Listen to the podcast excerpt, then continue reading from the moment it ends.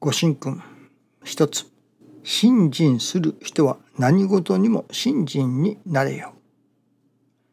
神より金光大臣に尽きぬおかげを話にして下されてあるのだからよく話を聞き守ることが信心になることでおかげを受けて体で表し真心で人に伝えていくのが信心である。教祖様の生きられ方を実意をもって勘習うことです。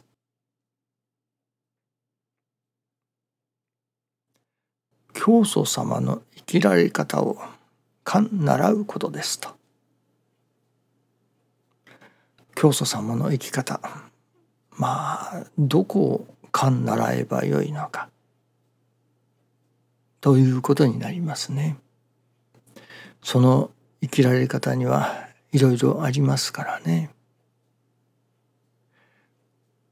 一日24時間のうちの教祖様のあられ方のどの部分を勘習うのかというようなことでもあるかもしれませんね。またそのお心精神というもののどこを習うのかと。教祖様も心がいろいろ変わっておられますからね最初の頃はそれこそ自分の家が繁盛すればよい。おかげをいわゆるおかげをいただけばよい。というようなことであったり子供の病気治しであったりということからだんだんその心が成長しておられますね。育っておられます。今朝教えていただきますのは神様は24時間営業だと。この天地金の神様は24時間営業だと。そのよくありますね。日本はどうか分かりませんがアメリカにはよく今はコロナの後はそういうものはなくなりましたけれどもそれ以前にはコロナの以前にはスーパーマーケットなどが24時間営業だというのが大文句のところもありました。よくそういう何ですかあるサービスなども24時間体制でいつでもサービスに応じておりますというようなところもありますね。そのこの神様は24時間営業だというのです。まさに日月の精進の神様だとも言えるのかもしれませんね。神様のお心をお心とするとすれば私どももその神様のお心いわゆる日月の精進24時間営業の心をいただかねばならないということですね。四六時中ということですね。休みなくそれこそ欠かすことなくということでしょうか。では何を24時間営業しておられるのかと。まあスーパーマーケットであれば食料品を売ったり日用品のちょっとしたものを売ったりいわゆる人々が買い求めてくるようなものを24時間売っているわけですけれども神様の24時間営業は何を営業しておられるのかということになりますね。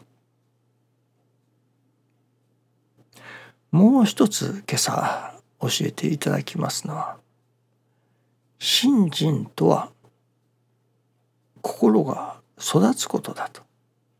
まあ育てることだとも言えるのかもしれませんね。信心とは心が育つことだと。心を育てることだと。まあ一番分かりやすいのは天の心地の心日月の心天地日月の心。を育てる。天地日月の心になること寛容ない。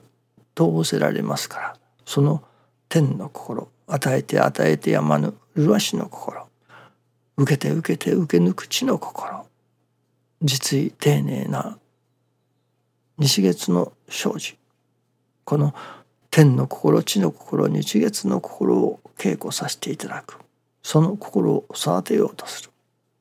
まあそしてそこの行き着くところは和らぎ喜ぶ我が心を目指してということかもしれませんね。しかし今朝いただきますのはそこからちょっともう一歩先の世界というのでしょうか。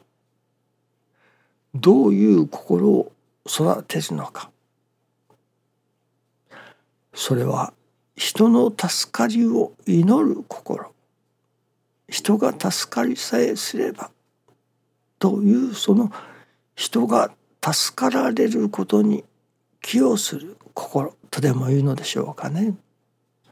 その人を助けたいという心人様に助かっていただきたいという心が私どもの中にまあ広がってこなければならない。